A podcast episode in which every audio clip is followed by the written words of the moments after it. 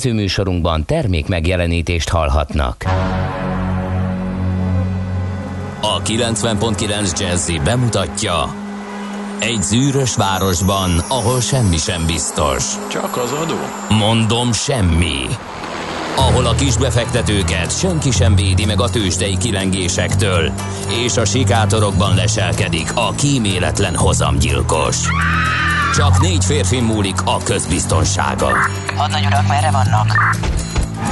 A mindenre elszánt és korrumpálhatatlan alakulat vigyáz a rendre minden reggel. Hé, kik ezek az állati nyomozók? Négy férfi egyeset és egy nyalóka. Ács Gábor, Gede Balázs, Kántor Endre és Mihálovics András. Az íróasztal mögül pedig Profit kapitány diktálja a tempót. Humor, emberi sorsok, közönséges bűnözők és pénz, pénz, pénz. Egy különleges ügyosztály. A Gazdasági Muppet Show minden hétköznap reggel a 90.9 Jazzin. De is figyelj, ne csak a bárányok hallgassanak. De miért? Ha nincs pénzed azért, ha megvan, akkor pedig azért. Millás reggeli. Szólunk és védünk. Jó reggelt kívánunk mindenkinek, ez a Millás reggeli, tehát itt a 90.9 Jazzy rádióban, mégpedig Ács Gáborral. És Kántor Endrével. És a kedves hallgatókkal 0630 20 10 909, itt lehet minket elérni többek között um, Viberen, illetve Whatsappon és SMS-en is. Azt mondja, hogy um, optimista, télies jó reggelt kartársak. A gyér hólepel mellett a héten nem tapasztalt erős forgalom mellett lehet közlekedni Vácról Pestre. Az M3-as bevezető kifejezetten sűrű, a Szerencs utcai lámpa három váltással abszolválható csak.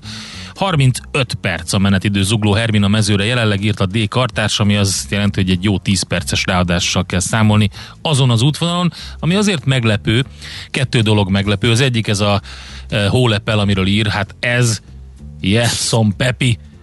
Március 19-én azért az ember hadd morogjon már egyet, hiába optimista ez a pénteki reggel, hogy itt kifogy a téli ablakmosó már, és akkor ilyen jegeket, meg havat kell le fűteni az ablakról.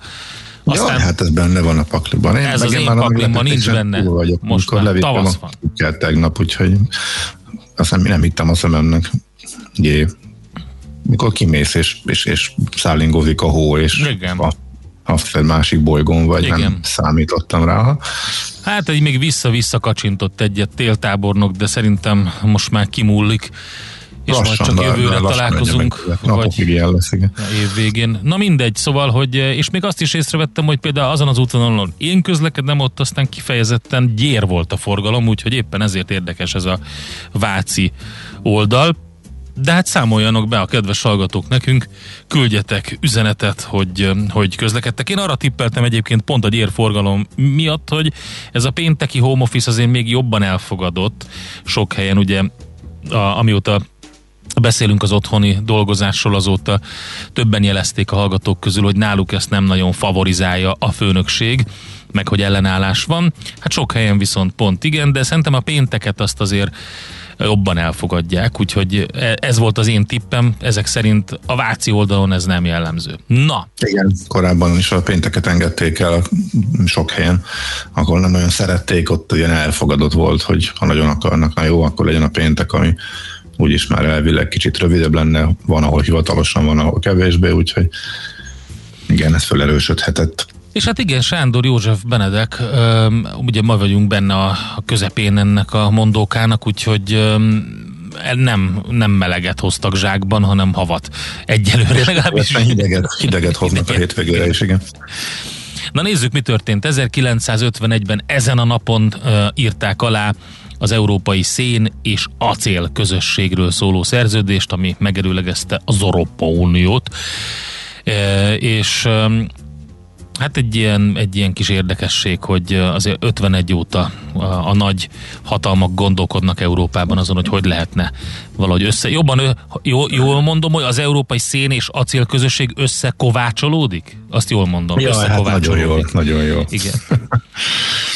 Aztán egy érdekes dátum, legalábbis számomra nagyon érdekes több okból. 53-ban ezen napon volt az, amikor először volt élő televíziós közvetítés az Oscar díj átadásról. Ez a 25. Oscar díj volt, amit a hollywoodi RKO Pantages színházból közvetítettek egyenes adásban. Nagyjából 40 millió néző látta ezt az Egyesült Államokban és Kanadában. A műsorvezető Ronald Reagan volt, aki később amerikai elnök lett, és ebből is látszik, hogy um, milyen érdekességek vannak, és azért mondtam, hogy számomra érdekes, mert az egyik kedvenc, és nem csak általam etalonnak tartott film volt az, amely nagyon sok díjat kapott, ez pedig nem más, mint a Gary Cooper főszereplésével készült High Noon, magyarul Délidő című western klasszikus, amit 50, ami 52-es film, ugye. Természetesen és hogyha ha valaki nem látta, akkor azt én nagyon ajánlom. Egyébként minden ilyen film esztéta szakon, és ami, ahol vágással, meg, meg kinematográfiával foglalkoznak, ezt mutogatják ezt a filmet, mert nagyon sok olyan snit van benne, ami, ami kimondottan érdekes és jól van megoldva. Ezt a filmet egyébként megcsinálták egy ilyen skifi remake-ben 1981-ben Gyilkos bolygó címmel, amiben a Sean Connery volt a főszereplő. Ő vette magára azt a szerepet, amit Gary Cooper marsalként a, az eredeti filmben. Ugye arról szól a sztori, hogy jön, hogy senki nem áll ki lényegében a Marsal mellett a városlakók közül, amikor megüzenik a banditák, hogy jönnek, és pontosan délben fognak megérkezni, és akkor leszámolnak ott a törvényjel. És végül is egyedül, illetve kap segítséget Gary Cooper, de nagyon kevesen állnak mellé és végül is egyedül a hátára veszi ezt az egészet, és megküzd a banditákkal, de maga az egész, ahogy fel van építve, a addig a pin- katartikus pillanatig, amíg megérkeznek végül is ezek a banditák, arról az, a, az az egy óra és nagyjából 20, egy óra 10 perc, mert ugye egy óra 25 perces a film, eh, ahogy fel van építve, és mindenkitől próbál segítséget kérni, hát egy óriási óriási. A déli vonattal jönnek Már egyébként. hogy egy órán keresztül egy órán keresztül próbálkozik. Igen, igen, igen. És, és a halálosztás az kimerül 20 percben? A halálosztás az gyorsan kimerül, igen, meg, a, meg az is, hogy utána mi történik, de nem lövöm le, aki nem látta. Egyébként a két filmet az érdemes mondom, megnézni. Dramaturgiailag nem tűnik sokkal bonyolultabbnak, mint amikor Steven Seagal osztja az erőt a úszó erődön. Igen. Ebből látszik, egyedül. hogy most egyest kaptál, üljél le, tessék le, megnézni a filmet, utána találkozunk, és majd beszámolsz róla, olvasgassá Jó, utána. egyet. A gyilkos bolygót is nézd meg utána, és mondd el, hogy ez mindez egy űrállomáson, skifi köntösbe öltöztetve mennyivel más. Oké. Okay. Sean Connery-vel. Egyébként szerintem az is nagyon jól sikerült alkotás. Na, gyorsan tovább reppenünk a híres születésnaposokra. 1832-ben ezen a napon született Vámbéri Ármin magyar nyelvtudós, utazó, a Magyar Földrajzi Társaság egyik alapítója, úgyhogy rá mindenféleképpen, vagy róla megemlékezünk, csak úgy, mint 87-ben, 1887-ben született Kabos Gyula, magyar színész, akitől aranyköpést is választottunk, és tegnap egy kicsit így elmélyültem az emlékirataiban, meg a, a megemlékezéseiben olvasgattam azokat a levelezéseket, amit a felesége írt barátnőjének például, amikor kint voltak New Yorkban, és hát nagyon érdekes élete volt Kabos Gyulának. Azt írta egyébként a felesége, amikor kimentek és próbáltak grundolni egy ilyen színházat, hogy hát többet sétálgatnak a Central Parkban, mint amennyit a színházban töltenek. Eléggé balul sült el ez a vállalkozás nagyon, nagyon érdekes dolgokat lehet róla olvasni, minden esetre majd aranyköpés rovatunkban egy kicsit beszélünk róla. Aztán kiszületett még ma Szécsi Pál 1944-ben. Kíváncsi vagyok, megidézed-e az ő alakját? Nem, mert csak az a felvétel van, amit szilveszterkor adtunk le, és azt most Aha. nincs kedvem, szerintem az ja. nem a, a munkásságának a csillaga. Glenn Close, amerikai színésznő, 47-es születésű, és az elpusztíthatatlan, mindig másnapos, de még úgy is elpusztíthatatlan Bruce Willis 1955-ben született ezen a napon. És tőle mit játszol? Egyébként tőle lehetne, mert hogy van a 80-as, 90-es években, nem tudom, emlékszel, hogy néha nagyon megijedtünk az MTV-n, amikor egyszer csak megjelent Bruce Willis és előadott valamit. Egy-két ilyen sláger száma volt, amivel próbált így be, be hát az Eddie Murphynek is volt, szóval vannak egy páran, akik így próbálkoznak, hát Bruce Willis nem ezért szeretjük, na, uh-huh. fogalmazzunk így.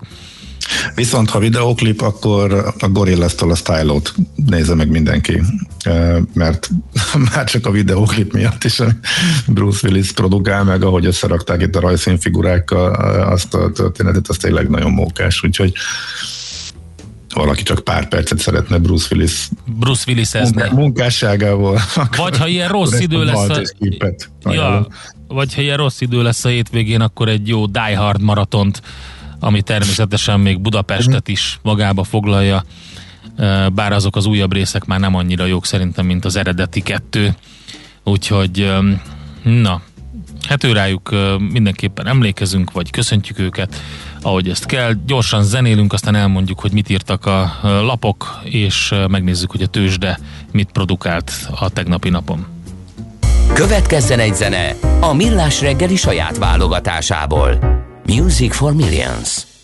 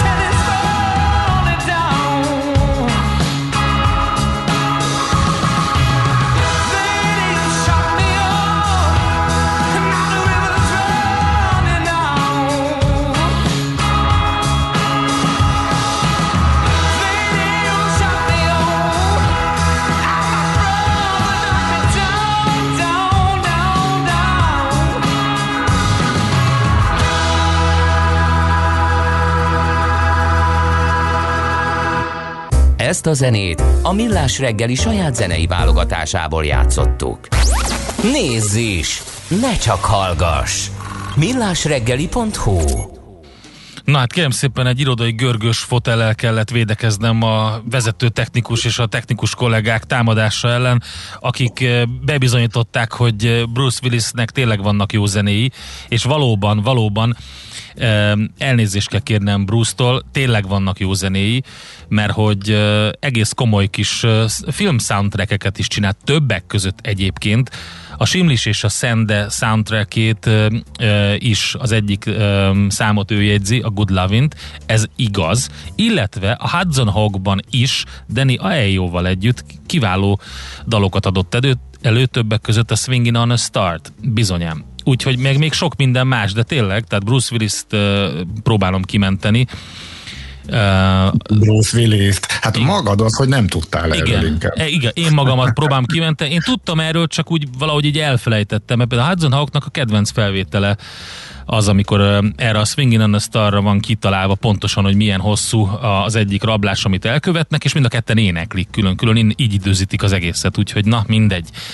Aztán írt nekünk képzeld üzenetet a 0630 20 10 909-re Donald Trump amerikai ex-elnök, aki a hóesésre úgy reagált, hogy ez biztos a globális felmelegedés miatt van. És Trump elnök úrnak üzenem, hogy igen. Tehát érdekes jelenség, hogy amikor ilyenkor szélsőséges időjárási körülményeket tapasztalunk, akkor az pontosan azért van, mert felborítja az egészet a globális felmelegedés. Úgyhogy akármennyire furcsa, hogy hideg van, amikor a globális felmelegedésben a felmelegedés szó van, valójában ez arra utal, igen. Úgyhogy ezt is megbeszéltük. Na nézzük akkor a lapokat. Nos, mm, BKV hitelről a világgazdaságom, ugye a printlapokban olyat nem találtam, amit ne láttam volna még máshol a világgazdaság vezető anyaga, viszont azzal foglalkozik, hogy 30 milliárd forintos kölcsönt pumpálhatnak a fővárosi tömegközlekedésbe. Ez a gumikerekes járművek, úgynevezett gumikerekes járművek előregedett állományának megújítását szolgálhatja majd.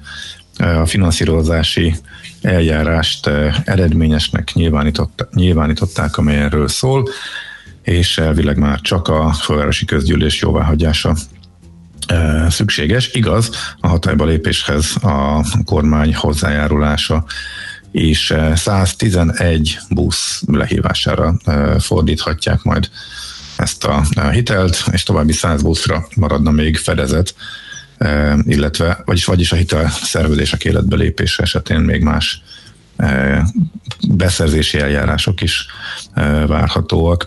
Aztán, hát ami kicsit kiment, fölment bennem a pumpa, így próbálom, hogy eltolni magamtól a Gyerünk, uh, optimista pénteken. Opt, igen, egyébként majd az lesz, mert azért fog tudni olyat is mondani szerintem eh, később, de hogy ez, a, ez az oltópontos sztori, ez pontosan, eh, hogy volt a 24.hu, ment a szombathelyi, eh, végigvette, hogy konkrétan mi történt, és egy elég, hogy is mondjam, hmm. Próbáld hát. meg megfogalmazni úgy, hogy nem használod a káosz, a zűrzavar, az értetlenség, a felháborodás, Igen um, szavakat. Nem, nem, nem, nem. nem. Ezeket a, hagyd ki, és akkor kötőszavak maradnak esetleg? Ebben éppen nincsen egyik sem. Ja, egy, na, akkor Ebbe, jó, akkor jó, oké. Okay. Itt egész egyszerűen az történt, hogy politika mentesen és függetlenül indult a történet, a házi orvosok kezdték el mondogatni, majd egymással is egyeztettek, és írtak egy levelet a helyi kormányhivatalhoz, hogy az ő, hogy igazából alkalmatlanok a az orvosi rendelők ahhoz, hogy ne olcsanak, mert az egész úgy működik, hogy valaki mindig rendel. És, ez az, és kicsik, és ezen túl, hogyha emellett ezerrel oltanak, akkor azt csak úgy tudják megoldani, hogy szűk helyre összetelelik az egészségeseket és a vélhetően betegeket, köztük az jellemzően COVID fertőzötteket is, és hogy nem lehetne e-, ezt máshogy megoldani, és napokon keresztül ment egymás mentek a dolgok, pozitív volt a visszajelzés a helyi kormány e, megbízotta, vagy a kormányhivatal e, vezetőjétől bekapcsolódott a polgármester, és lejárták a helyeket, önkénteseket kerestek, hogy, hogy meglegyenek ott, meg, meglegyen a megfelelő személyzet, hogyha ezt ki tudják szervezni már, mint helyileg ezekre az oltópontokra. Már éppen indult volna, amikor egyszer csak elérhetetlenné vált. A kormány, megbízott, nem tudták, hogy mi történik, teltek a napok, a polgármesternek se vette fel a telefont, és azóta se, ellenben egyszer csak a kormány médiából elkezdett ömleni, hogy amit ismerünk, hogy az ellenzék, az oltás ellenes, szóval megfurták valahol útközben az egészet e, fönt, és igazából sehogyan máshogy nem lehet értelmezni, e, mint hogy e, úgy döntöttek, hogy hát ez egy ez ellenzéki városban ez úgy tűnhetne, mintha ott is valaki valami pozitív mm. tesz az oltás érdekében, és hát nagyjából a kormány ki akarja sajátítani a sikernek minden kis aprócska cseppét, ami az oltással, oltottsággal kapcsolatos, és az egészet sikerült leállítani, és a polgármester nyakába varni. Utána a házi orvosok megint írtak egy levelet, hogy hát nem értik, mi történik, nincs itt semmiféle politika, ők továbbra is azt mondják, hogy de semmi lényegtelen maradt az oltás ott a tömött orvosi rendelőkbe, mert hogy mert hogy más szempontok fontosabbak voltak, mint amit az orvosok kértek, illetve az emberek egészsége. Szóval ez ilyen egészen elszomorító. Még szerintem maradjunk, az elszomorítót azt nem soroltad fel a igen, elszomorító, bocsánat. Igen, itt nem igen, volt semmiféle elnézést. káosz. Itt elindult helyben egy kezdeményezés, amit helyben tök jól úgy tűnt, hogy működik, és, és egyetértenek, és egy irányba megyünk, és ez fontos, és csináljuk. Aztán most azt nem idézem a cikkben, mert ez már nem alátámasztott, mert tippek vannak, hogy ki nyúlt bele, és hol változott meg a, a történet, de hogy utána mi történt, az egyértelmű, és a, a végeredmény. És tehát az, hogy, az, hogy ilyen, ilyen előfordul, annyira-annyira elszomorító. Tényleg lehet egy év múlva saját vakcinagyárunk? Teszi fel a kérdést az m ma reggeli uh-huh. cikkében. Elhatározás, alapítókirat, pénzügyi forrás, beépítendő terület és bejelentés már van. A, mi lesz a neve? Na, Hát természetesen Hú, kimaradt, na. nemzeti oltóanyaggyár. Ja, de, de az meg volt, igen, Ugye? bocsánat, csak emlékeztem. Hát mi más lehet? Elmész a nemzeti dohányboltba, és utána beugrasz a nemzeti oltóanyaggyárra.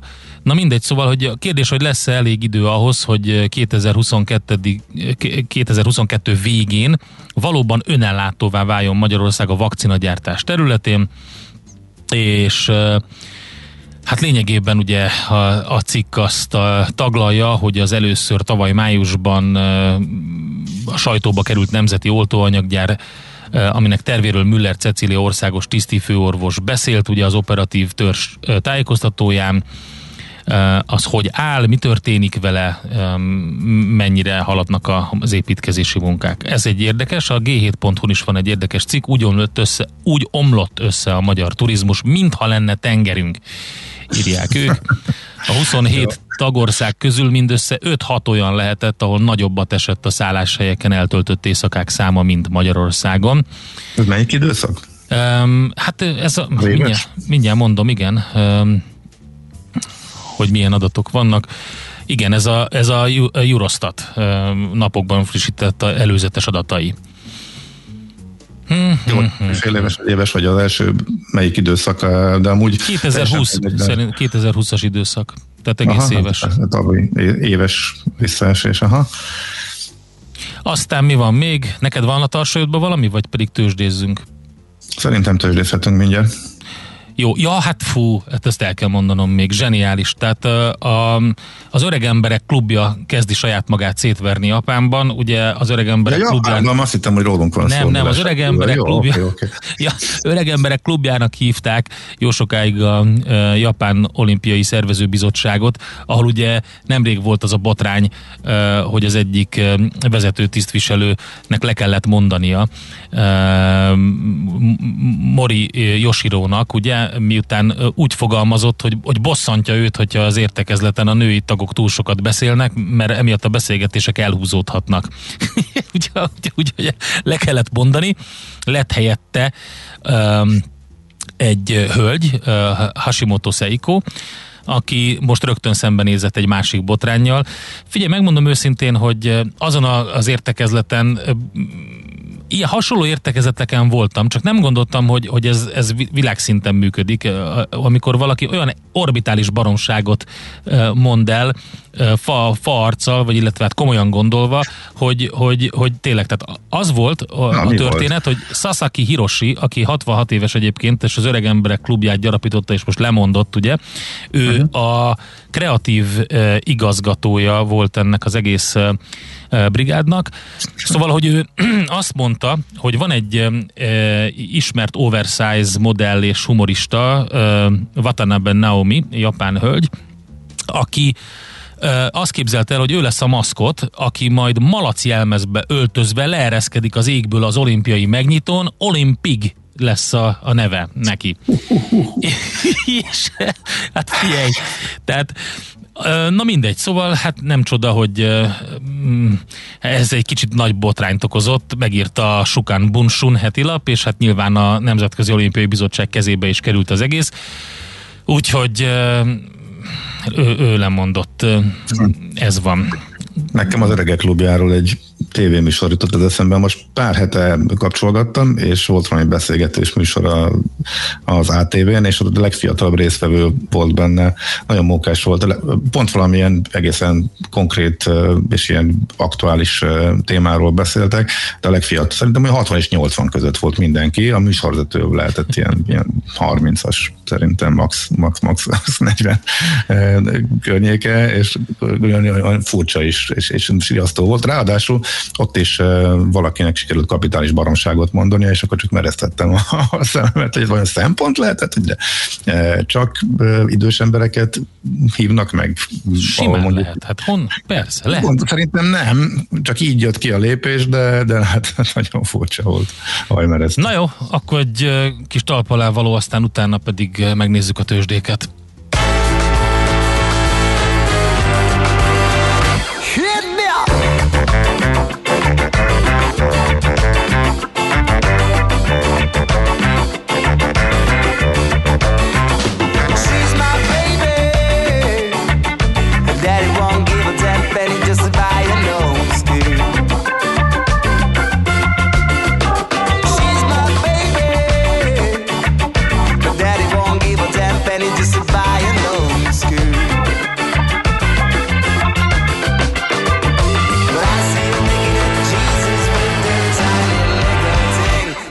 Say, honey,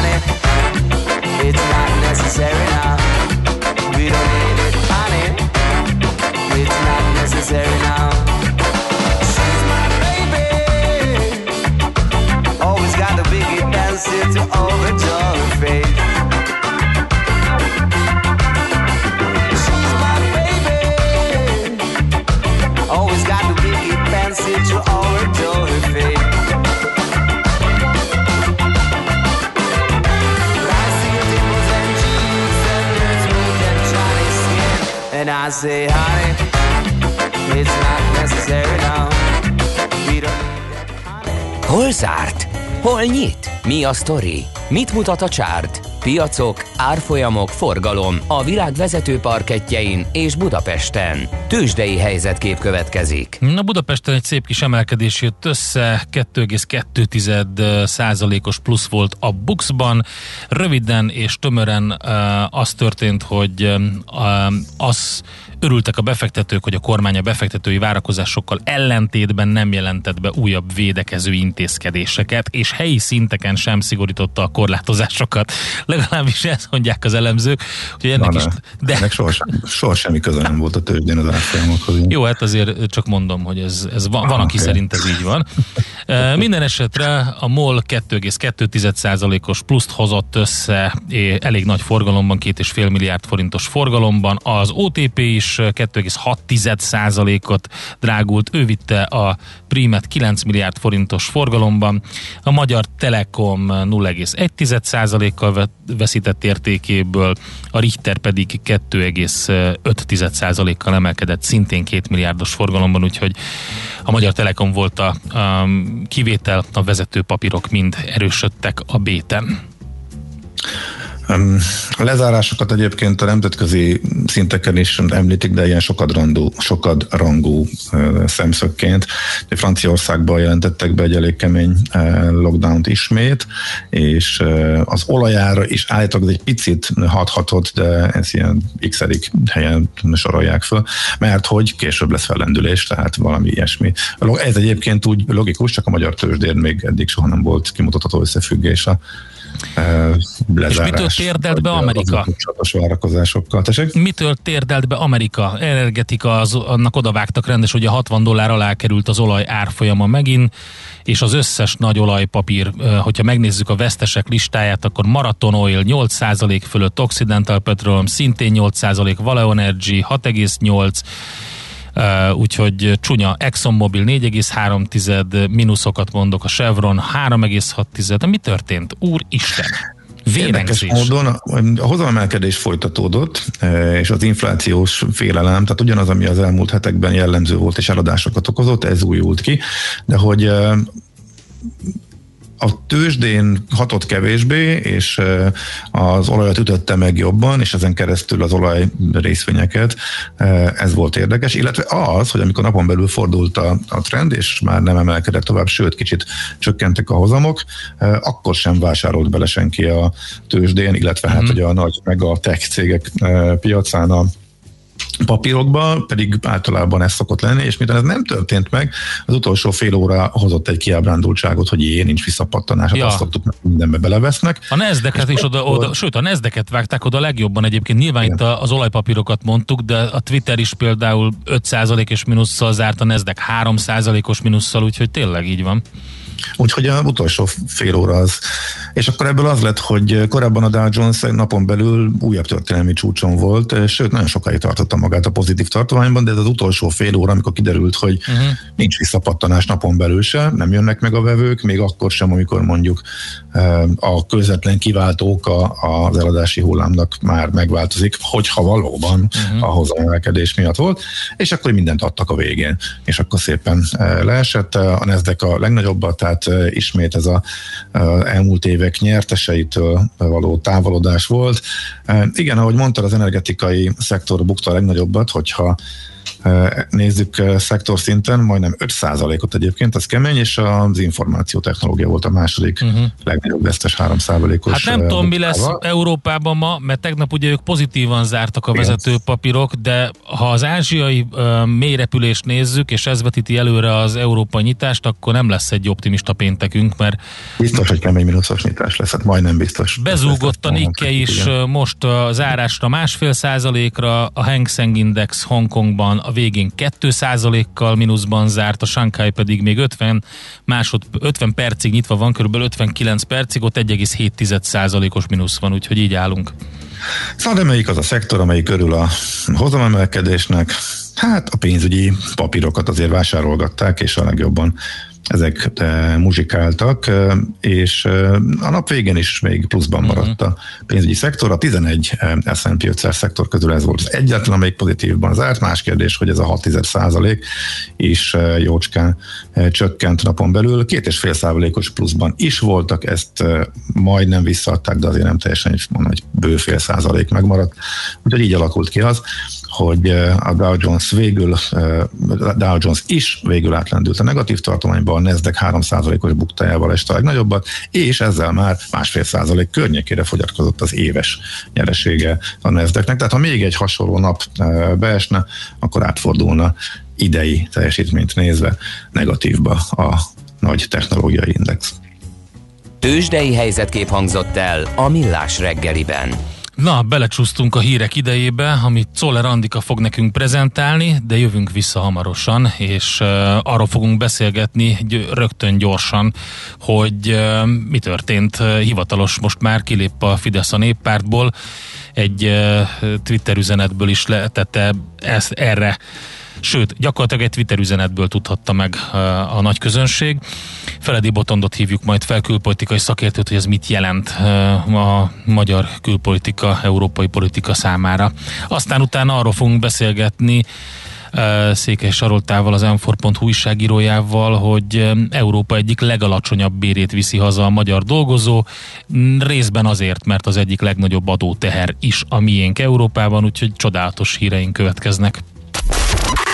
Nézd a Millás reggeli adásait élőben a millásreggeli.hu oldalon. Millás, Millás reggeli, a vizuális rádió műsor. Műsorunkban termék megjelenítést hallhattak. Reklám, céges energiafogyasztás, energetikai tudnivalók, teendők és döntések. Tudni akarod, hogyan lehet hatékonyabb a céged? Fontos lenne, hogy pazarlás helyett a megtakarításon legyen a hangsúly.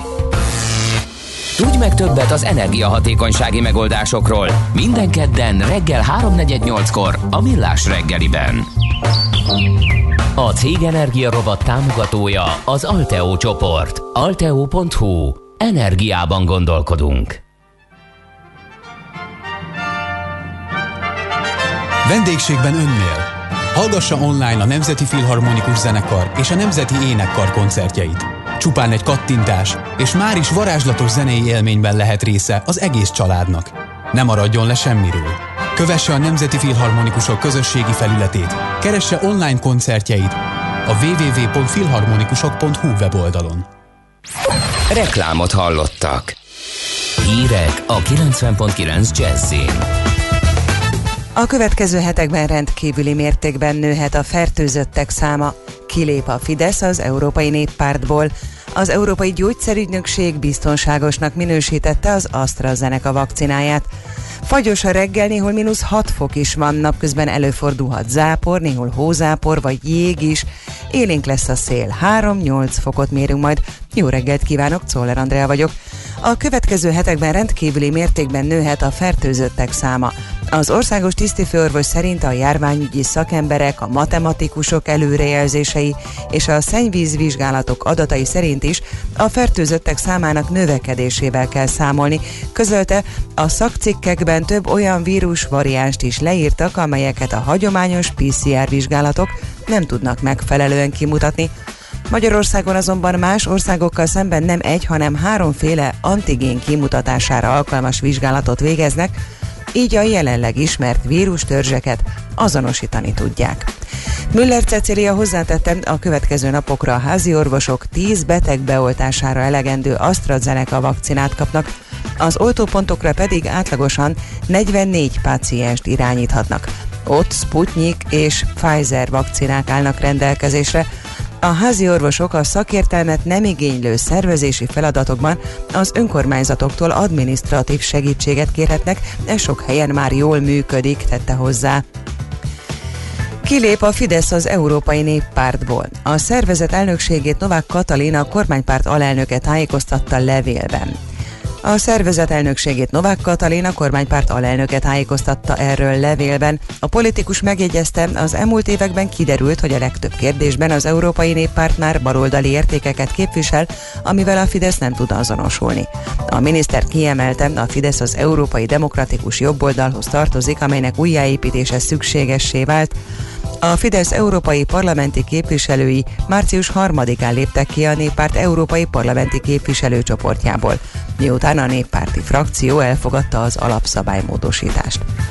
A pártcsoport a Twitteren tette közzé a reakcióját, a címen és a dátumon kívül mindössze két mondatból állt a közlemény, idézem, az Európai Néppárt megkapta a Fidesz kilépéséről szóló levelet. A párt alapszabályának 9. cikkeje szerint ez automatikusan a Fidesz tagságának végét jelenti, írták.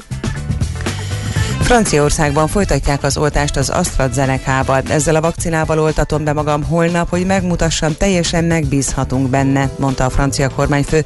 Spanyolország jövő szerdától alkalmazza ismét az AstraZeneca oltóanyagát. Azért várnak addig, mert valószínűleg hétfőn döntenek arról, hogy módosítják-e azok körét, akik megkaphatják ezt az oltóanyagot, mondta az egészségügyi miniszter. Az Európai Gyógyszerügynökség tegnap biztonságosnak minősítette az AstraZeneca koronavírus elleni vakcináját, hozzátették azonban, hogy további vizsgálatokat tartanak szükségesnek.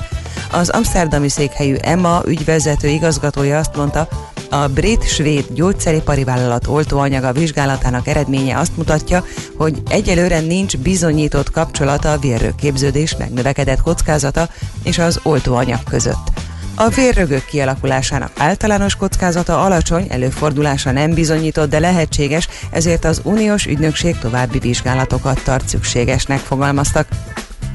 A napsütés gyakran zavarhatják gomoly felhők, többfelé előfordulhatnak futó záporok, hózáporok, néhol akár az ég is megdörrenhet, apró szemű jég is eshet. Az északi északnyugati szél megélénkül, napközben 3 és 8 fok között alakulhat a hőmérséklet. Köszönöm figyelmüket, a hírszerkesztőt, Czoller Andrát hallott. Budapest legfrissebb közlekedési hírei a 90.9 Jazzin a City Taxi Dispécsejétől. Öreget kívánok a hallgatóknak! A Nagykörúton a Petőfit felé az ülői útnál a forgalom sávelhúzása alatt az M3-as metró felújításához kapcsolódó munkák miatt. Soroksári úton a Haller utcánál sávlezárásra számítsanak, mert csatorna fedlapokat cserélnek. A Hungária körúton az Árpád híd felé a Kerepesi út előtt lezárták a középső sávot gázvezetékjavítás miatt, csak két sáv járható. Napközben torlódásra számítsanak. Köszönöm a figyelmüket, további jó utat kívánok! A hírek után már is folytatódik a millás reggeli, itt a 90.9 jazz Következő műsorunkban termék megjelenítést hallhatnak. A reggeli rohanásban könnyű szemtől szembe kerülni egy túl szépnek tűnő ajánlattal. Az eredmény krétával körberajzolt tetemes összeg. A tethelyen a gazdasági helyszínelők, a ravasz, az agy és két füles csésze és fejvállalakzat. A lehetetlen küldetés megfejteni a Fibonacci kódot. A jutalom egy bögre rossz kávé és egy olyan hozamgörbe, amilyet még Alonso Mosley sem látott. Millás reggeli, a 90.9 Jazzy Rádió gazdasági mapetsója. Vigyázat! Van rá engedélyünk! A műsor támogatója a GFK Hungária, a cégek technológia alapú adatszolgáltató partnere. Jó reggelt kívánunk, ez továbbra is a Millás reggeli 7 óra 11 perc van a műsorvezetők Ács Gábor és Kántor Endre. És a kedves hallgatók, akik írják nekünk többek között a 0630 20 10 909-re is, hogy jó reggelt, Magyarországon is van idősek tanácsa. Úgyhogy, na, tessék. Gábor, ezt neked küldték ezt az üzenetet. Oké, okay, csak világos, nem is baj. Csak abban a formában volt furcsa, hogy én láttam. Egyébként Igen. képzeld el, hogy az ország középső részén megmaradt a hó, és arra ébredtek, hogy 6-7 centi hó van, úgyhogy azért, ez, ez ilyen királyság már, nem? Azért ilyen az idő, mert Csándor József és Benedek a Covid lezárások miatt nem tudott elmenni melegért, írja a kedves hallgatónk. Igen, ez lehet, hogy így van. Nézzük gyorsan a közlekedést.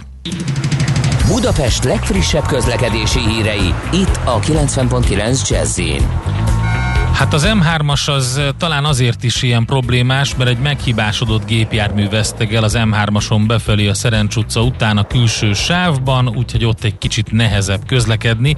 Egyéb iránt balesetről eddig nem kaptunk információt. Ezt a Váci szakaszt mondták a kedves hallgatóink, hogy kicsit sűrűbb a forgalom a szokásosnál. Budapest, Budapest, te csodás! Hírek, információk, érdekességek, események Budapestről és környékéről. Ez nem a Budapest rovatunk, a Budapest rovatunknak ez a beharangozója. A Budapest rovatunk majd lesz természetesen, mégpedig 7 óra 40 perckor a feles hírek után, de hát a megszokás rabjai vagyunk. Most teljesen mással fogunk foglalkozni. Mondhatnám azt, hogy Néppárt, néppárt, te csodás, illetve már nem, mert hogy kiderült, hogy hivatalosan is kilépett a Fidesz a néppártból. Itt van velünk a vonalban Feledi Botont, külpolitikai szakértő. Szervusz, jó reggelt kívánunk! Sziasztok, jó reggelt kívánok! Mennyire tekinthető uh, unortodoxnak az, hogy egy Twitter üzenetben jelentik ezt be, illetve hát, hogy onnan tudhatja meg a nagy közönség? Mm, hát a magyar kommunikáció szempontjából azért nem ez szokott lenni a bevett lépés. Eh, azt hiszem, hogy ez leginkább a kapcsolatoknak a minőségét és a vita mélységét mutatja, uh-huh. hogy végeredményben nem is Orbán Viktornak a Twitteréről, hanem Novák Katalin eh, Twitter üzenetéből tudjuk ezt meg egy általa aláírt levélben. Tehát e, tulajdonképpen nincs is a miniszterelnök ebben a történetben most feltüntetve. Úgyhogy ez egy, hát ez mindenképpen egy, egy, egy valamilyen szinten low profile igyekezetet mutat, uh-huh. hogy jó, akkor, akkor még ezt elküldje, akkor még ez a kilépés megtörténik. Miközben ugye, a, ugye ez fontos, hogy a frakcióból való kizárás, ami, ami szóba került, és aminek kapcsán a Fidesz a frakcióból, az Európai Parlamenti frakcióból kilépett, az egy, hát Manfred Weber, Orbán Viktor vitának eredményeképpen tényleg egy német belpolitikából is következő lépés volt, de utána megjelentek azok a hangok a német sajtóban is, hogy na hát azért a néppártban talán esetleg a tagság az még egy ideig fenntartható, talán még egy utolsó kis reményt jelentett az, hogy, hogy, hogy a Fidesz valamikor oda visszalép. Na, úgy tűnik, hogy most ez, ez végleg ez a hír fel lett számolva. Ami azt is jelentheti két dolgot, az egyik, hogy a Fidesznek van-e már olyan Szálvinivel és a lengyelekkel szőtt terve a néppártól jobbra eső európai pártokkal, hogy konkrétan tudná ott új politikai csoportot vagy pártot létrehozni, vagy a németeknél kiderült, hogy, hogy Weber ezt a csatát olyan szinten megnyerte, hogy Ármin esetleges Merkel utód, ugye azért itt még mindig ki kell tenni a jelzőt, hiszen nem vagyunk túl ezen a választáson, tehát e, már a német szövetségi választáson, tehát hogyha így is alakulna, akkor is ezt, ezt a vonalat Weber viszi, és a nemzetközi téren megszerezte magának a döntési jogot ebben a történetben, és ezért ki tudta kényszeríteni ezt a döntést. Ott van végül is mi volt a fő ok, mert a frakcióból való távozás környékén elég sok magyarázat megjelent, és én őszintén elvesztettem a fonalat, hogy mitől gyorsult föl ez a folyamat az évek óta, évek óta húzódó történet. Erről kiderült valami, vagy csak ilyen hátsó plegykákból, újságcikkekből lehet így többféle magyarázatról értesülni?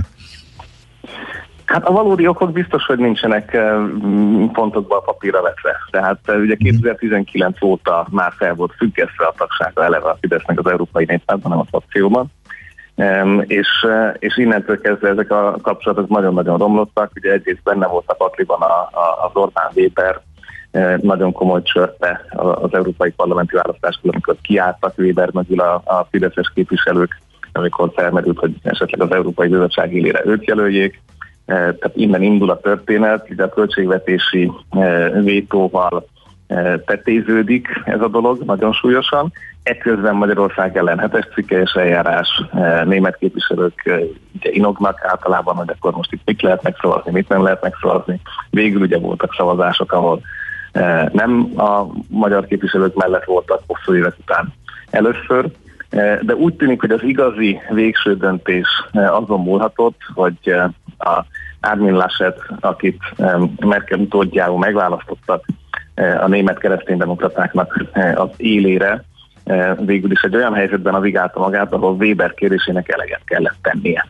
Ez az egyik oldal, tehát az, hogy Weber meg tudott erősödni a német belpolitikában azzal, hogy Merkel már nem kíván beleszólni az Európa politikába, és az utódja még nem volt ebben olyan járatos, hogy, hogy pozíciót vegyen föl rögtön, hanem ezt innen tudták alakítani Brüsszelből. Most azok, akik eh, nap, a napi kontaktusok miatt már tényleg mérgesek voltak néhányszor eh, a, a Fideszre, vagy más politikai elképzelésük van, ezt, ezt is el lehet mondani. És az a legérdekesebb, és talán a hosszú távon legkockázatosabb a, a magyar-német, illetve a Fidesz-CSU eh, viszonyra nézve, hogy az új CSU vezető, tehát a bajorországi pártvezér, aki szintén esélyes egyébként abban, hogy német belpolitikába feljebb lépjen, ő is szakított a magyar kapcsolatokkal. Tehát egyszerűen nem, eh, a migráció annyira már nem eh, kizárólagos téma Németországban, mint ez mondjuk volt 15-16-ban, eh, és egy új fiatalabb vezető számára már más jelent ez a Orbán Viktorral való kapcsolat, és ezért aztán nem, nem állt ebbe bele. Tehát ilyen módon a német belpolitika átalakulása hozta el azt, hogy, hogy, hogy a, a magyar viszonyt és az belül is a néppárti tagságot teljesen máshogy kezdték el kezelni.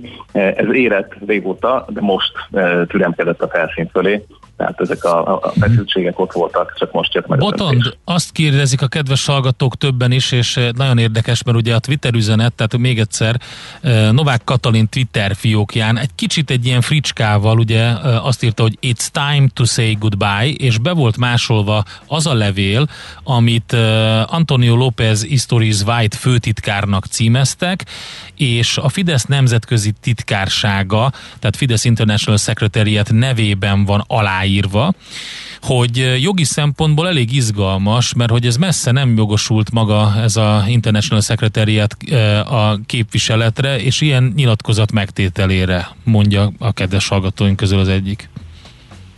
Hogy érvénytelen ez így. Lehet ez, vagy ez, hát, ezt nehéz így eldönteni? Ezen, ezen csodálkozni. Tehát uh-huh. az az igazság, hogy nem tudjuk, hogy Novák Katalin zsebében egy alkalmi meghatalmazás nem lapul le. Aha. Nem tudjuk, hogy született olyan Fidesz belső döntés, ami felhatalmazza, csak nincs nyilvánosság előtt. Tehát jogi, jogilag ez az út járható lehet könnyen akkor, hogyha mögötte ott vannak a megfelelő felhatalmazások és Stimmel. mandátumok, amit, mm, hogyha véletlen valaki el is felejtett, hát ezt, ezt se fogjuk megtudni. De, uh-huh. de hogy később arra hivatkozzanak, hogy ez Novák magának csője volt, azt nem nagyon látom. Uh-huh. Tehát, Mi változik ezután? Akkor az a fontos kérdés, hogy, hogy akár magyar külpolitikában, meg hát a magyar-német gazdasági kapcsolatokat illetően is ez egy érdekes kérdés. Igen, tehát talán ez, a, ez az utóbbi a, a legkockázatosabb. Tehát a néppárti tagság az nem kis részben a magyar-német kapcsolatokról szólt. E, és a néppárti tagság azért is volt eddig tartható, mert ezek a kapcsolatok működtek és, és hozták mindkét oldalnak, amit szerettek volna. Innentől kezdve tényleg egy picit ismeretlen vizeken vagyunk, tehát e, ez, ez e, várható volt, hogy, hogy bekövetkezhet, de mindenki jól, hogy azt gondolta, hogy pont autógyárak és az egyéb gazdasági érdekek jelenléte az majd megteszi a hatását. Ugye nagyon érdekes, hogy azért a Magyarországon gyártott német alkatrészek jó része Kínába megy. Vajon a kínai-német kapcsolatok jövőjéről ez mit mond el, vagy hogy, vagy hogy az autógyártás jövőjéről ez mit mond el. Tehát itt rengeteg mögöttes kérdés van, ahol a németek szintén mozognak, vagy tehát nagy a, nagy a, a bizonytalanság és a változási lehetőség abban, hogy itt hogy alakulnak. Most Magyarország számára a német szövetség elvesztése azért az európai politikai fősodorból való információs lecsatlakozás veszélyét hordozza. Tehát így lehet még a legszebben mondani, hogy, hogy egyszerűen ugye a néppárti vezetők számtalanszor külön informálisan találkoznak, ebédelnek csúcsok előtt. Egyszerűen rengeteg olyan fórum van, ami nem csak a parlamentet érinti, tehát a néppárt az nem egy európai parlamenti eh, történet szűken véve, hanem az Európai Bizottságban is benne vannak, de még az Európai Uniótól független eh, Európa tanácsban is eh, régóta a néppárti országok többsége látható. Tehát ez egy, ez egy nagyon komoly európai um, búvópatak, ami, ami meghatározza azt, hogy ki miről tud, hogyan tud, mikor tud. Uh-huh. És hát ebből kikerülni az, az önmagában nagy kockázat, de az látszik, hogy ugye nem kerülnek át hirtelen egy második legnagyobb vagy harmadik legnagyobb frakcióba, vagy pártcsaládba, és az az igazság, hogy onnantól kezdve a kicsiknek a jelentősége exponenciálisan csökken. Tehát ez nem egy lineáris történet, hanem van a három nagy frakció, és onnantól kezdve a többiek azok nem igazán, eh, nem igazán játszanak. Persze kaphatnak még egy kisebb támogatást, de, de az már egy egészen másik liga.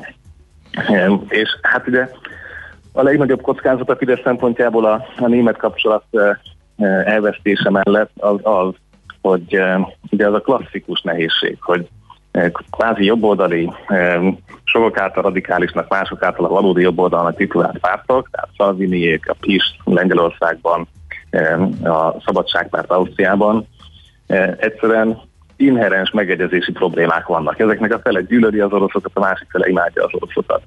Ugyanígy a kínaiakkal, ugyanígy bevándorlás kérdésben lehet, hogy vannak egyezkedések, de az olaszok mondjuk ebből tök más fognak Lampedusa mellett gondolni. Tehát ők ott viszont még a szélsőséges párt is ki akarja hozni azt, hogy az Unió valahogy besegítsen ebben a történetben. Tehát, hogy nagyon-nagyon nehéz látni egy nagyobb szövetséget, mert egyszerűen annyi a pont, amiben nem tudnak megegyezni, vagy löpenék, akik annak idején, és Weber tegnap emlékeztetett a maga üzenetében, hogy eh, hát ugye löpenék még annó a, a csatlakozást is ellenezték, az Európai Unió bővítését. Igen. E, tehát most azokkal beülni egy pár családba. Szóval, hogy e, elképesztően radikális üzenetek egymás mellett nyilván nehezebb férnek meg. E, és mások a gazdasági érdekek is. Tehát az, hogy az Unióban egyébként legyen -e regionális kohéziós politika és kifizessék a keleti téri tagállamokat, vagy nem. Uh-huh. Erről azért egy német ASD nagyon-nagyon-nagyon más fog gondolni, és még egy osztrák is, mint mondjuk egy lengyel vagy egy magyar pár. Tehát egyszerűen azt nem látni, hogy itt e, mi lesz az az érdekmátrix, ami mellett egy tartósabb együttműködés felállítható, némi kis ideológiai fűszerezésen túl. Hát azt De majd megoldják az ideológiát, azt majd megoldják, és akkor uh, kérdés hát az, hogy kivel lehet szövetségre lépni. Igen. Utána ez szétfeszül, és ez nem egy magyar problematika, ez, ez egy örökös probléma, ami, ami mindig jellemezte ezt a, a középtől akár balabbra, akár jobbrába kisoroló táborokat, hogy, hogy ott egyszerűen az érdekközösség nehezen megy. Nem véletlen, hogy most is három felé oszlik el ugye két nagyobb radikális csoport függetlenek még, akik a néppártól jobbra vannak. Tehát soha nem tudtak bejönni egy nagy pártcsoportba. Úgyhogy, úgyhogy ez a kockázat, ez standard, tehát ez megmaradt a mai napig, és ez a Fidesznek viszont egy információs hozzáférési kockázatot jelent. Hát kíváncsian várjuk a német-magyar kapcsolatok alakulását ezután gazdasági szempontból is. Botond, köszönjük szépen, érdekes volt az elemzésed. Jó munkát neked, szép napot! Nektek is hallgatok meg is, szervusztok! Dr. Feledi Botont külpolitikai szakértővel beszélgettünk, a hivatalosan is kilépett a Fidesz az Európai Néppártból. Ez volt a témánk, ezzel foglalkoztunk hamarosan. Ja, hamarosan jövünk, és a magyar bérekről és adóterhekről lesz szó. Most pedig egy picit zenélünk, reflektálva arra az üzenetre, amit Twitteren Novák Katalin írt, hogy it's time to say goodbye.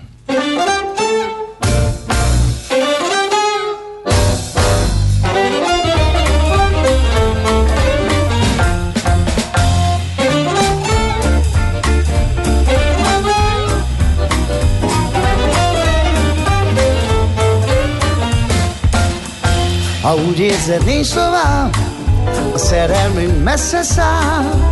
Kérlek, hogy menj tovább, soha ne nézz vissza rá Csókod már messze jár, a szerelmünk dallamát Nem értem miért énekle minden éjszakát. Szép volt a nyár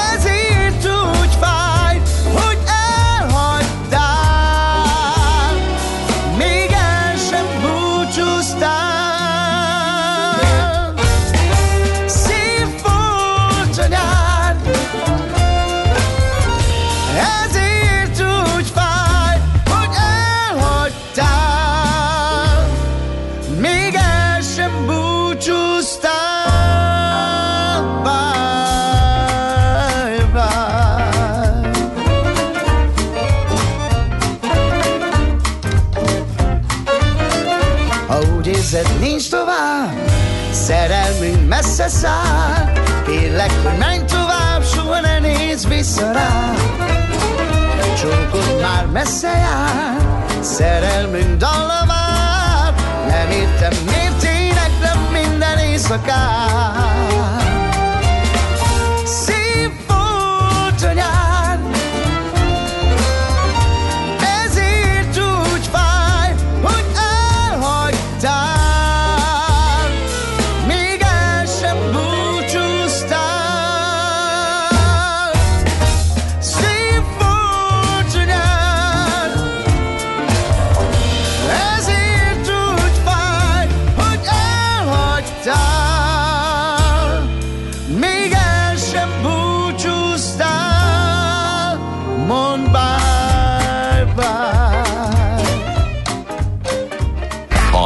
lehetetlent kizártuk. Ami marad, az az igazság, akármilyen valószínűtlen legyen is. Millás reggeli. Na hát Eurostat adatokról beszéltünk már korábban a műsorban, most újabb ilyen adatok lesznek. Nem túl jó hír, hogy Európa egyik legalacsonyabb bérét viszi haza a magyar dolgozó. Ugye a napokban frissített bejelentették a tagállami statisztikát a 2020-as nettó átlagbérekre vonatkozóan, és hát ugye nem nagyon van minek örülni a számok láttán, annak ellenére, hogy azt is lehetett olvasni, hogy nagy bérrobbanás volt. Hát ezt a ö, jelenséget fogjuk most megvitatni az m újságírójával, Székely Saroltával, aki itt van velünk a vonalban. Szervusz, jó reggelt! Jó reggelt kívánok, sziasztok! Na mi történik, hogy állunk a nagy bérrobbanás után Európai Uniós viszonylatban? A nagy bérrobbanás eredménye tavaly ugye az volt, hogy több mint 9%-kal növekedtek itthon a bérek. Ezt a Központi Statisztikai Hivatal közölte az ötfőnél nagyobb vállalkozások esetében.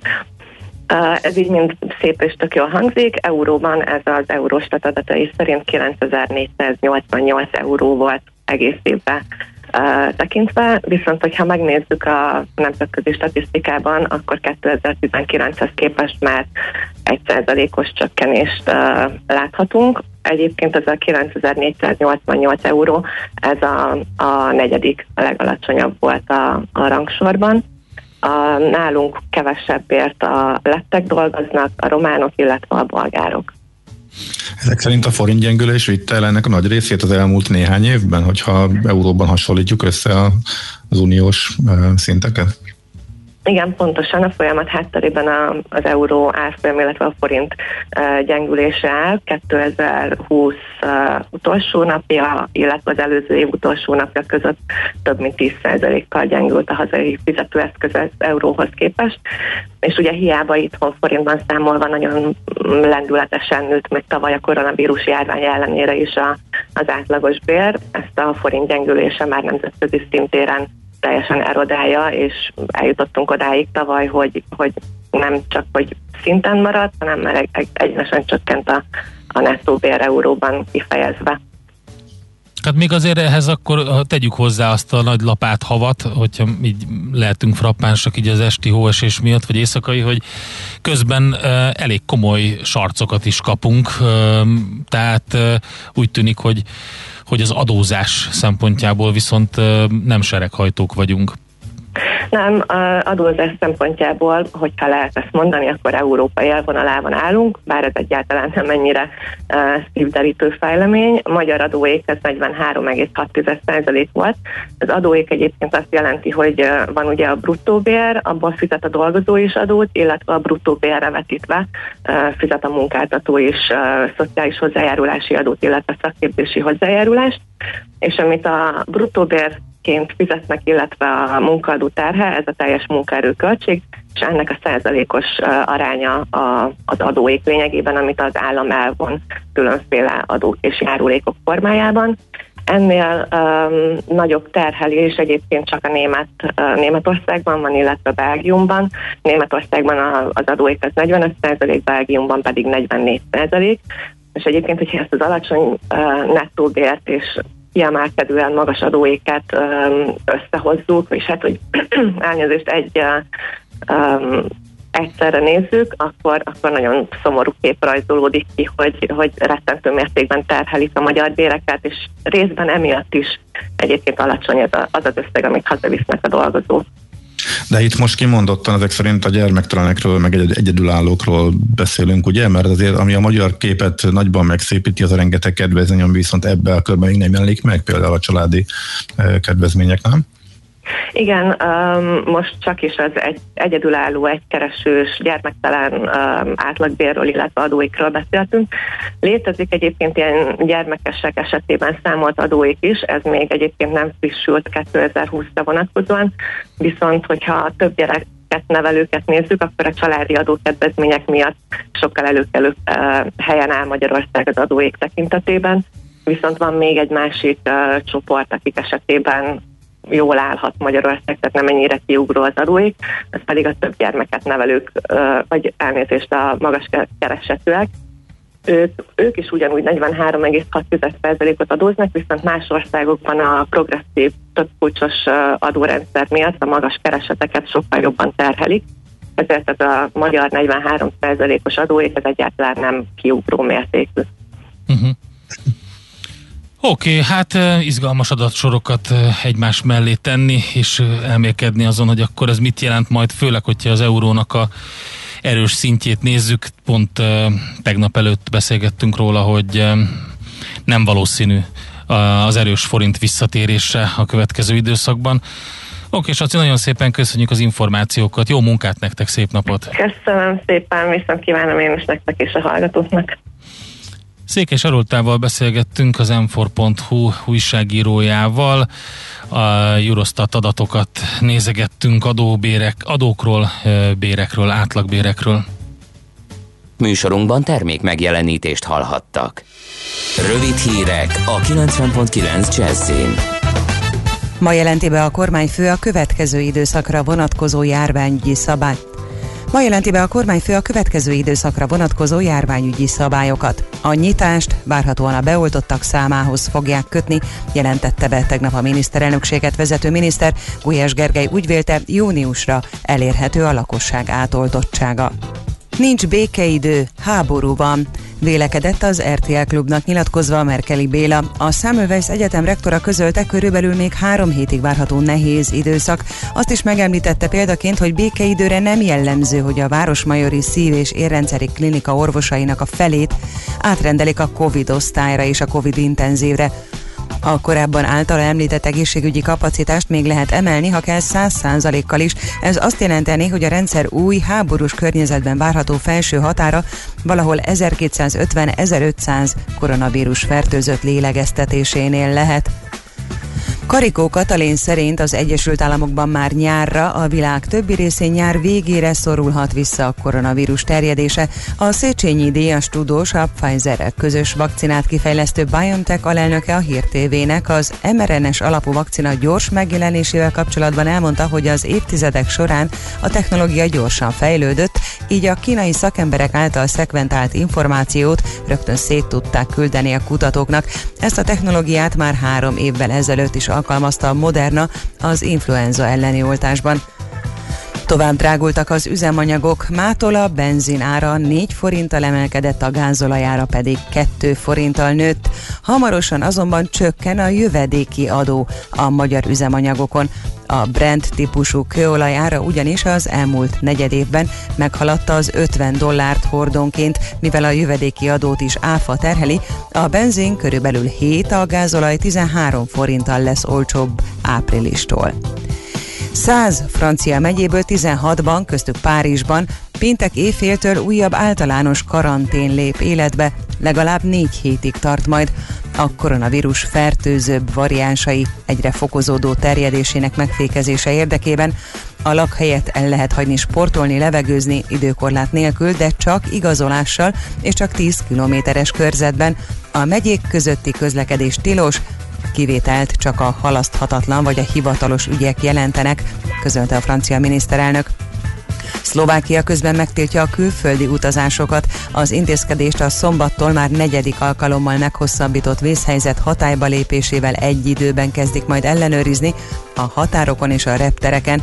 A szlovák rendőrség közlése szerint a külföldre utazóknak igazolniuk kell majd, hogy nem turizmus céljából lépik át a határt. A napsütést gyakran zavarhatják gomoly felhők, többfelé előfordulhatnak futó záporok, hózáporok, néhol akár az ég is megdörrenhet, apró szemű jég is eshet. Az északi északnyugati szél megélénkül, napközben 3 és 8 fok között alakul a hőmérséklet. Köszönöm figyelmüket a hírszerkesztőt, Czoller Andrát hallották.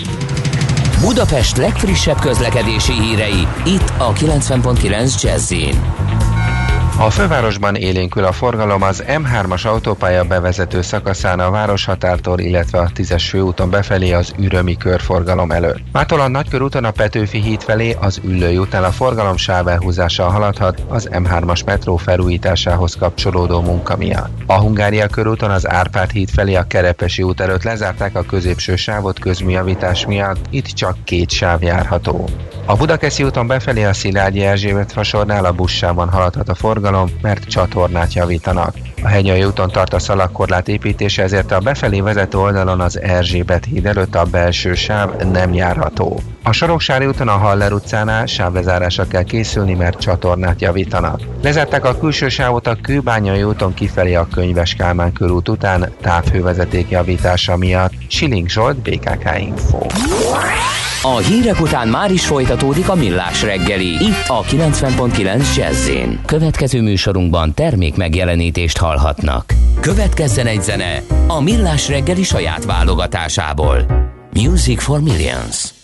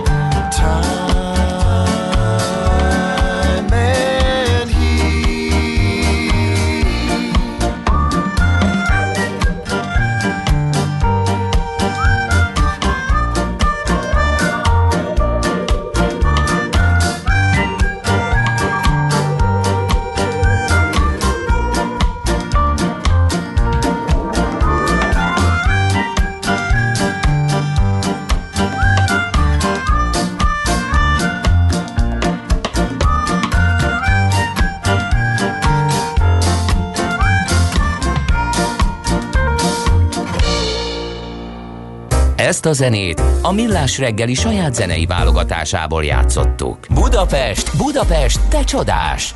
Hírek, információk, érdekességek, események Budapestről és környékéről.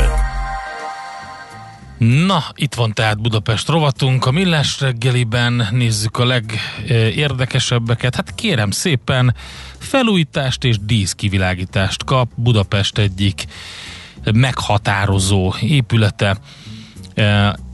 Cél az, hogy időtállóbb, korszerűbb anyagokkal egy hosszabb élettartalmot biztosítsanak a Dunaparti épületnek. Na melyikről van szó? A bánáról természetesen. Miért, miért mosolyodtál így el? Hát egy úgynevezett landmark épület már a Bálna Budapesten. Gyakorlatilag, Kecsek, igen. ha bármilyen, ha a levegő irányából vagy déli irányból érkezel Budapestre, akkor rögtön szembeötlik a Bálna épülete, és Most attól, hogy öregebb lett, nem fogom megszeretni, mint a franciák az Eiffel tornyot. meg fogod szeretni. Jó. M- Nagyon Lehet. szép és nagyon jó épület egyébként. Van egy hirdetmény, amely szerint a beruházás célja a helyi szerkezet fejlesztése. Hm? De a külső megjelenés nem változik meg, csak a helyi szerkezetet fejlesztik, díszkivilágítást alakítanak ki, meg hát csinálnak kisebb korszerűsítési munkákat. A Bálna Budapest Kulturális és Kereskedelmi Központ fejlesztését célzó közbeszerzésben. Egyébként ez a Magyar Turisztikai Ügynökség ZRT vagyonkezelésében áll és az ajánlatkérés szövegéből kiderül, hogy időszerűvé vált ennek a hészerkezetnek a fejlesztése olyan korszerűbb anyagokkal, amelyek hosszabb élettartalmat biztosítanak az impozáns épületnek, és nagyon sok mindent csinálnak. A homlokzat megújul, a parkolás technika megújul, és mondom, a legfontosabb az, hogy ja, elektromos autótöltőket telepítenek a garázsban, és a világítást oldják meg, hogy éjszaka is ugyanúgy tudjuk élvezni a látványt, mint nappal. Na, Oké. Okay. A korábban azért elég le- lepukkattá vált ö, Fűvesvölgyi nagyrétnek a fejlesztése is Igen. folytatódik. Bármilyen lepukkat volt, azért ott tömegek voltak még átlagos időkben, és ugye azt nem mernénk kijelenteni, hogy meg javasolni, hogy érdemes oda kimenni ezekben a járványos időkben, főleg most a, a tetőzés környékén amikor a Budapest a világ egyik legfertőzöttebb városa a friss adatok alapján. Uh, ott mindig sokan voltak, viszont tök jó hír, és remélhetőleg azért uh, sokszor, vagy még sokáig sokan használhatják, hogy a játszótér is megújul. Itt a szobrászművészek által készített berendezési formájukkal és anyagokkal is felidezik majd az erdő őshonos állat és növényvilágát. Az jó Uh, egyébként, csak én megijedtem az elején, amikor azt olvastam, hogy játszótér és szabadtéri fitnesspark épül a nagy réten, mert nekem Mhm. az egésznek a vonzereje pont az volt, hogy ez egy nagy rét, és hogy azt úgy kéne hagyni, ahogy kevés ilyen terület van Budapesten, és most egy kicsit megnyugodtam, mert úgy látom, hogy a, a munkálatokból, hogy a, a játszótér csak a játszótér eredeti részén lesz, és ott újul meg. Az, hogy a fitness parkot hova teszik, hát remélem, hogy, hogy úgy, hogy maga ez a nagy rét megmaradjon. Igen, meg az kis helyen elfér, uh-huh. meg az egyébként tényleg egész jó, az, az úgy tűnik, hogy sok helyen e, bejött. E, 30 milliós beruházásról van szó, ezt úgy hívják, hogy tematikus játszótér, uh-huh. e, és e, elkezdték, mikor lesz meg, azt nem láttam ebben a parkerdős bejelentésben. Hát azt én sem láttam. Gondolom, A- nem tart sokáig. Hát igen, nem tudom. Nincsen, nincsen ideírva, hogy meddig tart. Négy állomás és 12 sporteszköz lesz, az viszont benne van a fitness parkban, úgyhogy Igen. hurrá, ez tök jó. És hát még gyorsan szerintem próbáltam félfüllel hallgatni a miniszterelnök interjút, illetve olvasgatni a friss bejelentéseket. Budapest érintően úgy tűnik, hogy akkor nincsen semmi, tehát tévesek voltak azok a híresztelések, hogy regionális lehetnek esetleg szigorítások vagy megkülönböztetés.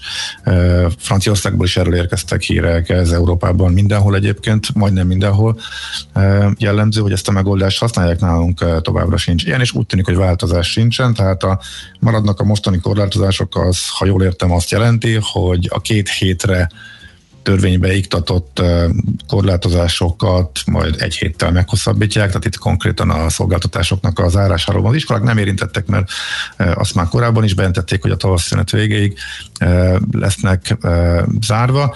Most a szolgáltatások, illetve a sok-sok kivételen felüli eh, üzleteknek a bezárása az úgy tűnik, hogy változatlan formában hosszabb, hosszabbítódik meg, egyelőre egy héttel, és akkor jövő héten majd újra eh, megnézik.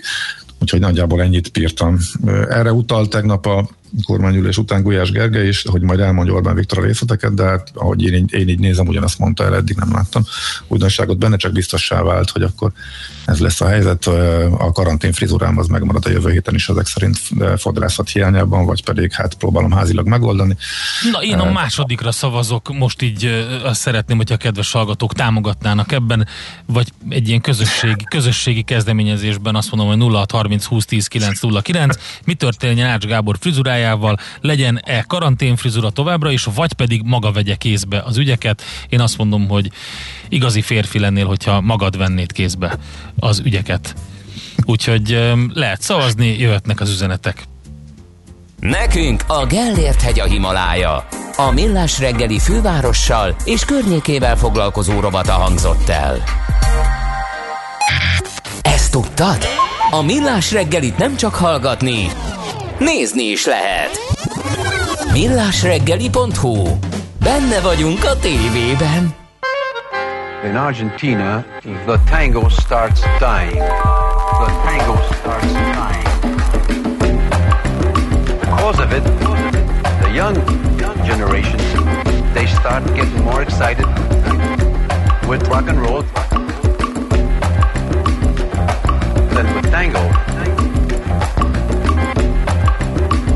my music goes on. There are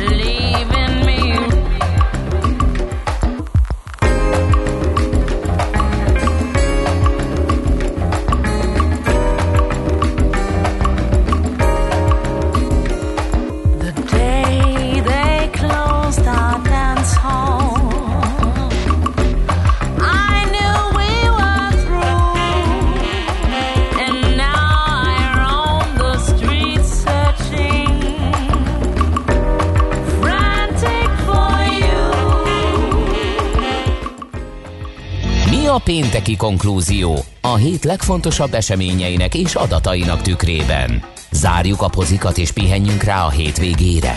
Milyen események hatnak a piacra a hétfői nyitásban? Devizák, részvények, tőke és árupiacok. Heti események és jövő heti felkészülés. Értékpercek. A millás reggeli treasury rovata következik. És itt van velünk a vonalban Kosztelnik Roxana, az OTP Global Markets üzletkötője. Szervusz, jó reggelt kívánunk! Jó reggelt, sziasztok! Hú, sok minden van. Fed kamat döntőülés, annak hatása. Kezdjük ezzel talán. Hm. A hét ö, kulcsfontosságú eseménye mindenképpen a Fed kamat döntőülése volt, és a, az amerikai egybankának azt követő sajtótájékoztatója. A várakozásokkal összhangban ö, nem változtattak sem az irányadó kamatlábon, sem az eszközvásárlási program mértékén, azonban inkább a kommunikációra volt ö, érdemes figyelni.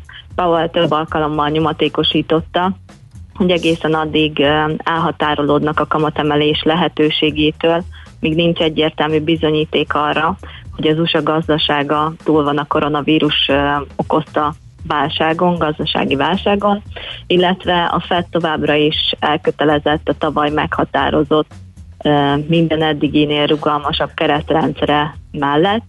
Az előrejelzéseik alapján a munkanélküliség valószínűleg 2023 végére érheti el a pandémia előtti szinteket, viszont az infláció meghaladhatja a Fed 2%-os célját. Itt fontos kiemelni, hogy az utóbbi időben változtattak azon, hogy most már nem a 2%-os inflációs céljukat figyelik, hanem az új stratégiájuk, hogy átlagban figyelik ezt a 2%-os inflációt, ezért megengedik, hogy átmenetileg 2% fölé kúszon, és tulajdonképpen ezért valószínűleg kicsit hosszabb távon is tudja ezt majd tolerálni, mivel az utóbbi két évben ugye ez a 2% alatt tartózkodott a, az infláció. Hogyha a reakciót nézzük, a, hogy hogyan reagált a dollár a friss makrogazdasági előrejelzésekre, illetve a sajtótájékoztatott, ö, sajtótájékoztatón elhangzottakra, a dollár gyengüléssel reagált rá, az euróval szembeni jegyzések az 1.19-es szintről az 1.20-as szintet megközelítették, Ugye ezek voltak az első reakciók, viszont utána már láthattuk egyből a, a korrekciót, és újra visszatértek a, az euró-dollár jegyzések 1.19 közelében, ma reggel 1.19.27 közeléből kezdenek neki a mai napnak. A forint is á, sajnos csak átmenetileg tudott profitálni ebből a, a dollár gyengülésből. Azon a napon 367 közelébe süllyedtek az euró-forint jegyzések, viszont a tegnapi napon már újra azt láthattuk, hogy a 369-es szintet ostromolja az árfolyam, és a ma reggeli kereskedést is 368-90 közeléből indíthatja majd. Oké, okay. hát van itt egy csomó minden még, mert ugye nem csak Fed kamat döntő ülés volt, de van brit-török kamatdöntőülés is, meg az Egyesült Államokban egy csomó olyan adat jött ki, ami az euró-dollár árfolyamát is befolyásolja, úgyhogy bőven volt, ami mozgatja a devizapiacokat. Igen, igen. Hogyha először maradunk még a, a tengeren túlon, akkor két fontosabb adatot emelnék ki, ami a hétet meg, héten megjelent. Az egyik a kiskereskedelmi adat, a másik pedig az ipari termelési adat. A kiskereskedelmi adat jelentősen alulmúlta a várakozásokat, ugyanis 0,5% helyett 3%-kal csökkent februárban hó per hó alapon, amire azt mondhatjuk, hogy 2020 áprilisa óta a legnagyobb visszaesést jelenti. Ebből arra következtetünk, hogy a decemberi uh, stimulus fogyasztási gyakorolt pozitív uh, hatása halványulni látszik, illetve meg kell említeni még mindenképp az Zord uh, téli időjárást, ami nagy szerepet játszott a visszaesésben. Az amerikai ipari termelési adat szintén csalódást keltett, 2,2%-kal esett vissza februárban Hooper hó alapon. Itt is ez is betudható elsőként a szélsőséges időjárásnak, viszont márciusban valószínűleg itt is már korrekciót figyelhetünk meg. Egyébként egyes beszélések szerint, hogyha negatív időjárás nem lett volna, az időjárás negatív hatása, akkor a 2,2%-os csökkenés helyett csak 0,5% lett volna, viszont az új stimulus miatt mind a kiskereskedelmi adatban és mind az amerikai ipari termelésben valószínűleg egy felfelévelés lesz majd megfigyelhető egy korrekció ezekről a negatív szintekről. Oké, okay, oké. Okay. Um, és akkor azok, amik, um, amik még a következő hétre kifejtik hatásukat, illetve a más kamat döntő üléseknek a kimenetele, az mit hoz? Uh-huh. A török jegybank is kamatdöntőlést tartott a héten, és a, a britek is kamatdöntőlést tartottak. A török jegybank a kamatemelés mellett döntött szerden, a várakozások egy 100 bázispontos kamatemelésről szóltak, viszont a jegybank végül meglepetés ennél jóval nagyobb 200 bázispontos kamatemelést hajtott végre, így az irányadó kamatláb 17%-ról 19%-ra növekedett, a döntés hátterében elsősorban az erősödő inflációs nyomását, februárra már 5 hónapja tartó folyamatos emelkedő infláció, gyorsuló infláció volt megfigyelhető. Az inflációs várakozások miatt egyébként a jegybank további szigorító intézkedéseket vehet fontolóra a jövőben is. A kamatemelést követően a lira közel 2%-ot erősödött a dollárral szemben. A briteknél várakozásoknak megfelelően nem emeltek az irányadó kamatlábon, illetve változatlanul hagyták az eszközvásárlási keretösszeget és ennek heti vásárlási mértékét is. Nyáron azonban már elképzelhető, hogy a heti eszközvásárlások mennyiségét csökkenteni fogják. Januárban egy elég kedvező GDP adat érkezett tőlük, ami gyorsabb ütemű kilábalása utalhat, illetve a Szigetországban jól halad a, az oltások száma, így a tervezetnél korábbi nyitásra kerülhet sor. A Bank of Englandnek a, a jegybank elnöke tulajdonképpen azt mondta, hogy a, az év végére elérhetik a, a vírus előtti szinteket, úgyhogy ez volt még a másik kamatdöntőlés a héten. Amire érdemes lesz figyelni a következő héten, az pedig a, itthon mindenképp az MNB kamatdöntő ülése lesz. Tengeren túlról is záporoznak majd az adatok, negyedéves GDP adat jelenik meg, feldolgozóipari adatok, új lakásépítések száma, tartós fogyasztási cikkek állománya érkezik, míg az eurózónában szintén feldolgozóipari adat, fogyasztói bizalmi index és termelési adat lát majd napvilágot, úgyhogy izgalmas héten. Na, hát elég izgalmas lesz, igen, oké, okay. akkor igen, jó munkát bocsánat, nektek. Lehet, ja, hallgatók... becsúszik még Ács Gábor a végén egy kérdéssel. Igen, hallgatók szokták kérdezni, de most már jobban értjük egyébként, hogy Angliából jó hírek érkeztek, hogy az angol font az miért erősödik, mert ezzel ellentétes eh, várakozások voltak, eh, de hát most már, amiket elmondtál a heti hírekből, ebből ez mondjuk következik. Kitartott-e az emelkedés, illetve hogy akkor ez folytatódhat-e, hogy látod?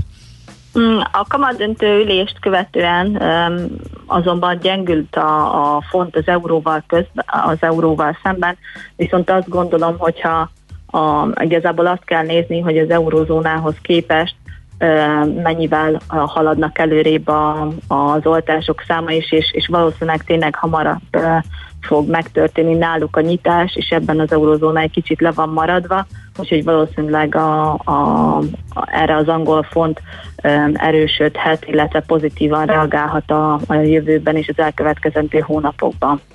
Hát ilyen alapon a forintnak is erősödnie kéne, mert hogy mi jól fogunk állni az átoltottságban, vagy akkor ez Magyarországon ugyanez a hatás nem érvényesül? Igen, itt viszont azért gorcsó alá kell azt is venni, hogy ugye a, ha az amerikaiakat nézzük, ők jóval előrébb járnak szintén az eurózónához képest, és megfigyelhető egy, egy masszív hozamemelkedés mind a, a dollár, illetve az euró hozamszintekben, és itt is inkább a dollár hozamszinteket emelném ki, és a forintra inkább ez van gyengülő hatással nem csak ugye az átoltottságot kell figyelembe venni, ami ugye egy erősödő inflációs félelmet keltett az utóbbi időszakban a világban, és erre gyengült ugye a forint, és erősödött inkább a dollár. Ennek köszönhetően távolodott el az euró-dollár is az 1,22-es szintekről, és tért vissza 1,20 alá. Oké. Okay. Nagyon szépen köszönjük, jó munkát neked, szép napot! Köszönöm szépen nektek is, sziasztok! Kosztelnik Roxánával beszélgettünk az Obál, a, az Obál, az OTP Global Markets üzletkötőjével. A hét legfontosabb eseményei és jövő heti felkészülés, értékpercek, a millás reggeli treasury robata hangzott el. Nagyon gyorsan egy pár üzenet a kedves hallgatóktól a 0630 20 10 909 re Kis Péttel írja a kedves hallgató, a nyugdíjügyi tanács elnöke, Orbán Viktor. Köszönjük szépen ezt is. Azt mondja, hogy, és akkor jönnek a, ja, még van egy másik, az pedig az volt, hogy a zenebe talált, igen, köszönjük szépen. A bálna felújítása azért időszerű, mert ja, a zene betalált, ez a Bye Bye című szám volt, amit a It's Time to Say Goodbye Novák Katalin tweetre zenéltünk, Swingala Django. Szóval, hogy a bálna felújítása azért is időszerű, mert annó a beruházás és kivitelezés során annyi mindent sikerült kisporolni belőle, hogy csak egy díszlet maradjon meg belőle, többek között a csomópontokon elhelyezett díszvilágítást és a megfelelő aluszerkezetet is. Most majd megint költhetünk rá egy kazalnyi pénzt a fejlesztés egyében. Érdemes megtekinteni az eredeti elképzelés terveit, írta a kedves hallgatón. Köszönjük szépen. És akkor jönnek a ö, szavazatok. Um, Ács is in the hair. Nyírja le ő maga, természetesen, írja fénymásoló deal, dealer. Javaslom, hogy Ács Gábor a reggeli műsor keretében élőben vegye kezébe férfiasan a frizuráját. E, aztán a következő üzenet az, hogy ha Ács Gábor önkezével vet véget karantén frizurájának, új műsorszám születik. Ács is on his hair. Igen, ezt is többen írták. E, frizura ügyileg én még a lezárás előtt komandós frizurát csináltattam, ez talán kitart májusig. Ács Gábort nehezen tudom elképzelni így. Szerintem fű alatt hívja meg családi látogatásra fodrászát, a karantén alatt is rasztahaja tács kollégának. Tehát akkor itt van egy olyan, hogy a rasztahaja az azt jelenti, hogy ne vegye. Természetesen nyírja, nullás gépet javaslok. Írja a Bobek, nekem semmi sem drága, ha Gábor hajáról van szó. Hát megfontolandó. Babikám, némelyik. Figyelj, Igen, az. Ácsiz in the hair rovatot szeretném. Alájátszom az Aquarius-t, és te pedig nyírsz. Mit szólsz hozzá? Kérünk a gazdától egy rendes gépet, amivel ezt szokás csinálni bárányokon, azt, szent- azzal szerintem gyorsan megy. Még a gyapjas hajadnak is ö, sem lesz sem lesz tartása úgy, akkor mondjuk így. Na, hát figyelj, innen szép, ö, vagy innen, innen, innen, innen jó nyerni, vagy szép nyerni, hogy mondjuk ezt? Szép, igen, innen szép nyerni. Megyünk tovább, és elég sok érdekes téma jön a Millás reggeliben ezután, és többek között arról fogunk beszélgetni, amit én tegnap is tapasztaltam. A friss levegőre kimentem egy picit, na jó, nem egy picit, hanem sokat, viszont egyszer csak azt hittem, hogy felgyulladt a ház, de nem gyulladt fel a ház, egész egyszerűen csak a szomszédban úgy döntöttek, hogy eltüzelik azt a gaj mennyiséget, meg minden mást, amit egyébként nem lenne szabad, és nem csak erről van szó, hanem a lakossági illegális ö, ö, tűzrakásokról, meg a tüzelésekről, hanem a fűtésről is, hogy mivel fűtünk. Úgy tűnik egy nemzetközi tanulmány szerint, hogy sokkal-sokkal rosszabbak a légszennyezettségi adatok, mint azt gondoltuk korábban. Úgyhogy ez az egyik fő témánk, és nagyon sokan jelezték korábban a hallgatók közül, hogy ez, hogy ez így van. Mintha nem lenne tilalom, úgy égetik az avart, úgy égetik a gajakat, és gyakorlatilag fűtenek mindennel, amivel csak tudnak. Nyilvánvalóan van szociális oka is ennek az egésznek, de az biztos, hogy az egészségkárosodásnak nagyon nagyban vagy hoz, nagyon nagyban hozzájárul ez a folyamat, úgyhogy erről fogunk beszélgetni majd. Hé, hey, te mit nézel?